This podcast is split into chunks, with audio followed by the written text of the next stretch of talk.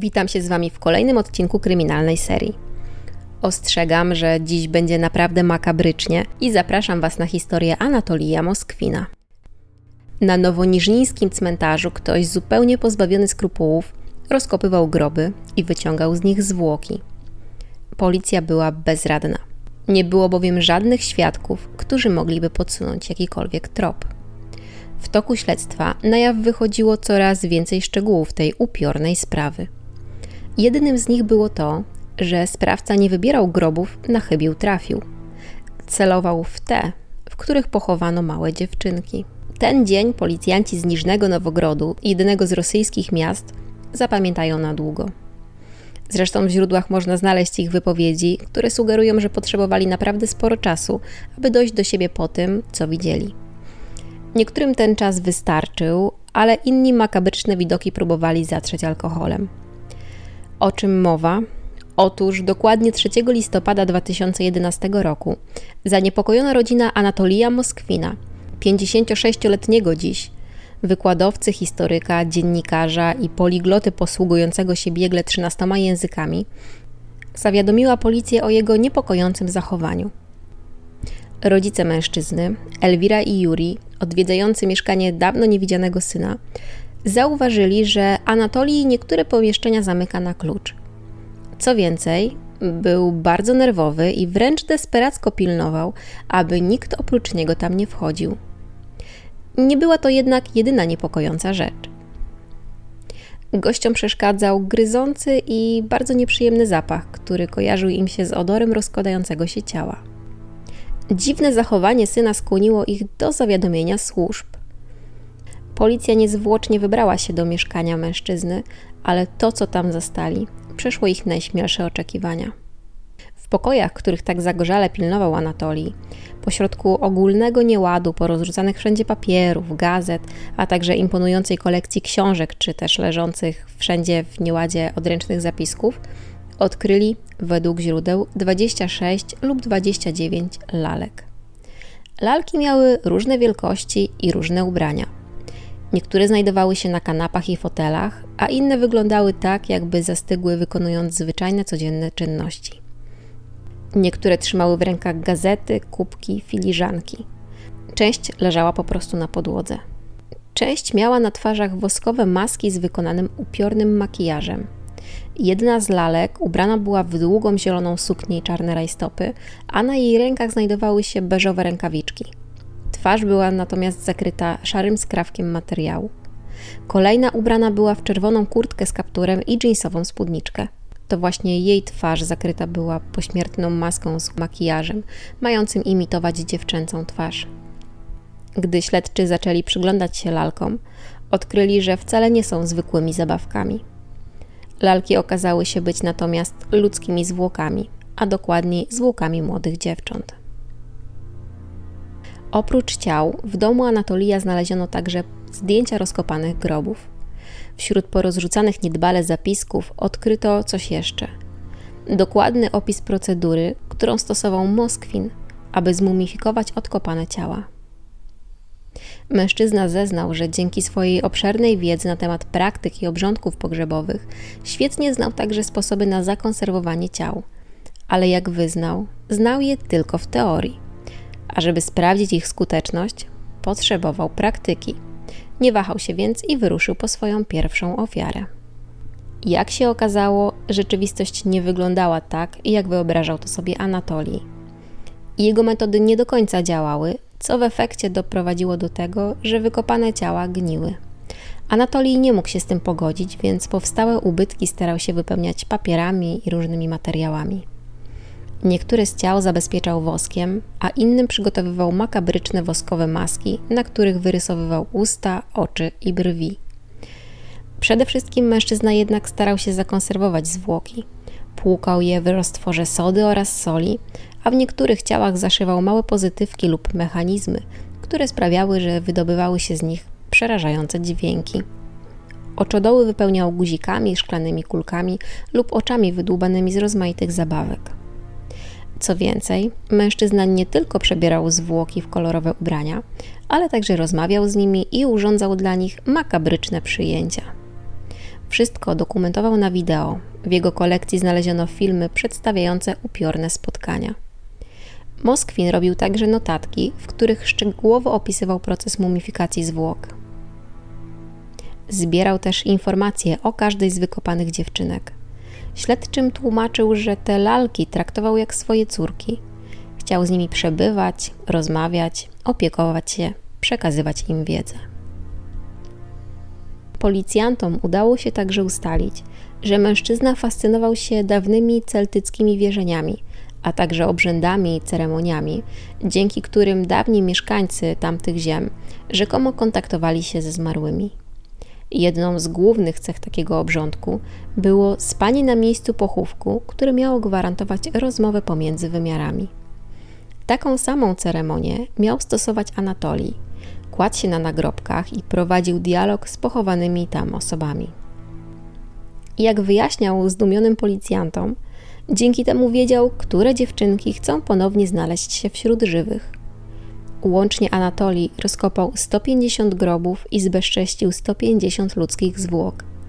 Niektóre źródła wspominają, że te ciała, które najgorzej znosiły zabiegi Moskwina i zaczynały się rozkładać, mężczyzna odnosił i ponownie zakopywał.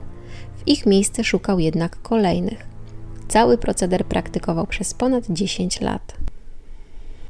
Wśród zwłok, które policjanci odnaleźli w mieszkaniu Moskwina, znajdowało się ciało Olgi Hardymowej, 10-latki, która została zamordowana w swoim własnym bloku. Dramat rodziny dziewczynki rozegrał się w 2002 roku. Olga po raz pierwszy miała wybrać się całkiem sama do oddalonego mieszkania swojej babci. Jej mama początkowo była przeciwna temu pomysłowi, ale dziewczynka w końcu wyprosiła jej zgodę. Jak wspomina matka Olgi, Natalia, po raz ostatni widziała swoją córkę, gdy ta wychodziła z ich mieszkania ze swoją ulubioną zieloną torebką. Dziewczynka nie zdążyła jednak nawet wyjść na ulicę. W holu bloku, w którym mieszkała rodzina, ukrył się narkoman, który zaatakował Olgę, uderzając ją w głowę metalowym prętem. Następnie przeniósł ciało dziewczynki na najwyższe piętro i ukrył je na strychu. Szczątki odnaleziono po 5 miesiącach poszukiwań. Matka Olgi w jednym z wywiadów wyjaśniła, że pogrzeb jej córki odbył się 2 października 2002 roku. Zgodnie z przewidywaniami jej i jej męża Igora, Moskwin ukradł zwłoki Olgi niecały rok później, w maju 2003 roku. To właśnie w tym czasie ona i jej mąż uporządkowali grób córki, a gdy następnego dnia pojawili się na cmentarzu, wydawało im się, że ktoś poprzestawiał znajdujące się na pomniku wieńce. To zaniepokoiło pogrążonych w żalu rodziców. Kolejnym, jakim się wtedy wydawało, makabrycznym żartem było odnalezienie na grobie Olgi kartki z anonimową notatką. W kolejnych tygodniach pojawiały się kolejne kartki, a ich treść za każdym razem odnosiła się do zmarłego dziecka, które autor nazywał małą panią. Rodzice zauważyli, że kartki pojawiają się w okolicach świąt państwowych czy w trakcie rozpoczęcia lub zakończenia roku szkolnego. Autor notatek gratulował dziecku kolejnego udanego roku w szkole lub życzył powodzenia. W końcu pojawiały się też kartki, które były skierowane bezpośrednio do rodziców zmarłej dziewczynki. Ich nadawca groził, że jeśli na grobie nie stanie okazały pomnik, odkopie ciało dziecka. Przerażeni rodzice wznieśli pomnik. To jednak nie powstrzymało makabrycznych żartów. Co jakiś czas na nagrobku Olgi pojawiały się zabawki, ozdoby. Napięcie, jakie towarzyszyło wtedy rodzicom, sprawiło, że drogi pary na krótko się rozeszły. Gdy ponownie zostali parą, urodził im się syn, Aleksiej. Przez cały ten czas starali się jednak uporać z tą trudną sytuacją, ale prawdziwym szokiem była wiadomość o odnalezieniu dziewczęcych zwłok w domu Anatolija. Z uwagi na to, że policja wiedziała o pojawiających się na grobie Olgi kartkach, proszono rodziców o zgodę na odkopanie trumny. Chciano sprawdzić, czy podejrzenia śledczych co do tego, że mała Olga jest jedną z makabrycznych mumii znalezionych w domu Anatolija, są trafne. W dniu, w którym dokonano ekshumacji, okazało się, że choć trumna jest w zaskakująco dobrym stanie, w środku nie ma zwłok. Matka Olgi, Natalia, w jednym z wywiadów powiedziała, że był to dla nich kolejny olbrzymi cios. Od 10 lat przychodzili na grób swojej córki, który, jak się okazało, był pusty. Warto także podkreślić, że przypuszczenia Natalii były trafne. Według policji, która odnalazła notatki Anatolija, mężczyzna ukradł ciało Olgi w maju 2003 roku. I jak to możliwe, że nikt wcześniej nie zorientował się, że Anatolij ma, nazwijmy to, osobliwe hobby? Jego rodzice, Elwira i Jurij, wiedzieli, że mężczyzna tworzy lalki, ale jak mówiła jego 76-letnia matka, byli przekonani, że to po prostu kolejna zajawka ich syna. Nie podejrzewali, że duże i wiotkie lalki to zmumifikowane ciała. Warto tutaj jeszcze podkreślić sprzeczności występujące w źródłach dotyczące tego, czy Anatolij rzeczywiście mieszkał sam.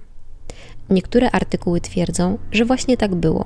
Inne twierdzą, że w mieszkaniu oprócz Moskwina mieszkali także jego rodzice, którzy jednak często wyjeżdżali na wycieczki i nie kontrolowali tego, co robi ich syn.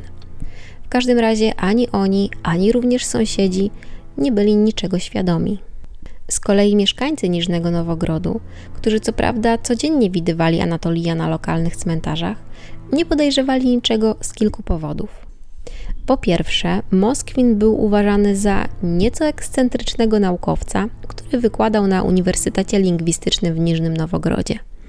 Oprócz tego mężczyzna był także dziennikarzem i historykiem, a w swoich pracach badał cmentarze i ich historię. W przeciągu swojej kariery naukowej zbadał ponad 750 cmentarzy zlokalizowanych w całym regionie Niżnego Nowogrodu. Pisał też artykuły i felietony do lokalnych gazet, a za temat swoich prac właśnie często wybierał nekropolie. W źródłach można też znaleźć wypowiedzi jego bliższych lub dalszych znajomych i współpracowników, którzy podkreślali, że Anatolij naprawdę robił to z prawdziwej pasji, ponieważ jego wypłata za tą pracę była naprawdę marna. Jedną z osób, która potwierdziła te spekulacje w jednym z wywiadów, był Alwej Jesin, redaktor naczelny tygodnika Nekrolog, w którym publikowano klepsydry i do którego artykuły regularnie pisywał Moskwin. Według słów Jesina, Anatolij całe życie miał obsesję na punkcie chodzenia po setkach cmentarzy, studiowania i dokumentowania grobów. W Rosji nie ma nikogo takiego jak on. Zbadał ponad 750 cmentarzy w całym regionie Niżnego Nowogrodu, otrzymując marne kopiejki za swoją bezcenną, unikalną pracę.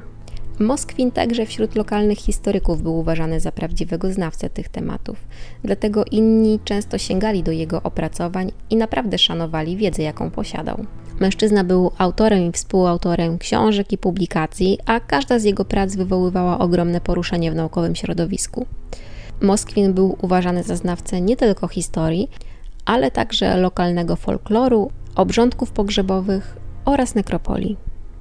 Co ciekawe, nawet gdy szokująca sprawa wykopania i przetrzymywania w domu ciał wyszła na jaw, gazeta Nekrolog nie zaprzestała publikacji cyklu artykułów dokumentalnych, które stworzył.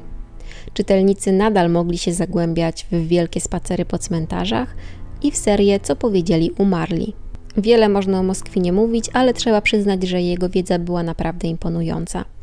Ufano mu też do tego stopnia, że dyrektor wydawnictwa Books, Olek Ryabow, powierzył mu zestawienie listy zmarłych i opisanie grobów na ponad 700 cmentarzach zlokalizowanych w 40 rejonach podziału administracyjnego Niżnego Nowogrodu. Właśnie dlatego jego codzienne, długie wizyty przez całe 2 lata, a później częste artykuły, w których mężczyzna podkreślał swoją fascynację nekropoliami, nie budziły absolutnie żadnego zdziwienia. I jak to się stało, że Anatolij rozwijał w sobie tą niecodzienną pasję? Jak sam wyznał w jednym ze swoich artykułów opublikowanych na łamach Nekrologu, gdy miał 13 lat i wracał ze szkoły, zatrzymali go, cytując, ludzie w czarnych garniturach, którzy następnie zaciągnęli go do jednego z domów. Tam żegnano bowiem 11-letnią, zmarłą Nataszę Petrową. Zdezorientowany Moskwin podszedł do trumny i został zmuszony do tego, by pocałować denatkę. Według dalszych opisów Moskwina, matka zmarłej dziewczyny założyła obrączki na palce Anatolija i swojej martwej córki. Zdaniem mężczyzny to dziwne małżeństwo ze zmarłą Nataszą stało się początkiem jego fascynacji ceremoniami pogrzebowymi i obrzędami związanymi z pochówkiem. W jednym z artykułów na temat Moskwina, naczelny gazety, w której publikowano teksty Anatolija, wyjawił, że znawca nekropolii chętnie dzielił się informacjami na temat swojego, nazwijmy to roboczo, małżeństwa ze zmarłą dziewczynką. Co więcej, Anatolij chciał coraz częściej dzielić się z czytelnikami swoimi przemyśleniami na temat tego obrządku, ale naczelny nie wyraził zgody na publikację podobnych artykułów, uznając je za zbyt nieodpowiednie dla szerszego grona czytelników. Znajomi mężczyzny opowiadają, że podczas badań nad dopisywaniem nekropolii Anatolij tak wczuwał się w pracę, że zapominał o jedzeniu czy śnie. W efekcie jego wygląd znacząco odbiegał od stereotypowego wyobrażenia szanowanego naukowca. Moskwin miał na sobie brudne i nieświeże ubrania, także pijał wodę z kałuży. Przypominał raczej takiego lokalnego kloszarda niż naukowca. Zresztą tak samo pomyślała policja, która od 2009 roku systematycznie i coraz częściej otrzymywała zgłoszenia dotyczące kradzieży zwłok. Podczas gdy kolejne groby pustoszały, śledczy nie mogli natrafić na żaden ślad porywacza. Odkryto jednak, że profanowano wyłącznie miejsca pochówku dziewczynek. Sądzono jednak, że groby rozkopują albo miejscowi wandale, albo złodzieje, którzy szukają w nich kosztowności. I tak po zatrzymaniu naukowca podczas jednej z jego przedłużających się wizyt na cmentarzu, funkcjonariusze byli wręcz przekonani, że oto natrafili na trop osoby odpowiedzialnej za profanację grobów. Po wylegitymowaniu Moskwina i zweryfikowaniu jego tożsamości oraz zeznań, puszczono go wolno. Co więcej, z uwagi na swoją pracę i lokalną sławę, mężczyznę przeproszono. W samych badaniach na temat cmentarzy nie byłoby nic nadzwyczajnego, ale pewne niepokojące przesłanki świadczące o tym, że z Moskwinem może być coś nie tak, pojawiały się wcześniej. Jedna z historyczek prowadząca badania nad starymi grobami usłyszała od mężczyzny, że wyniki jej pracy nie mogą być prawidłowe, ponieważ w swoich badaniach wertuje tylko stare roczniki i parafialne księgi. Anatolij sugerował, że powinno odkopać szczątki i dodał, że on by właśnie tak zrobił.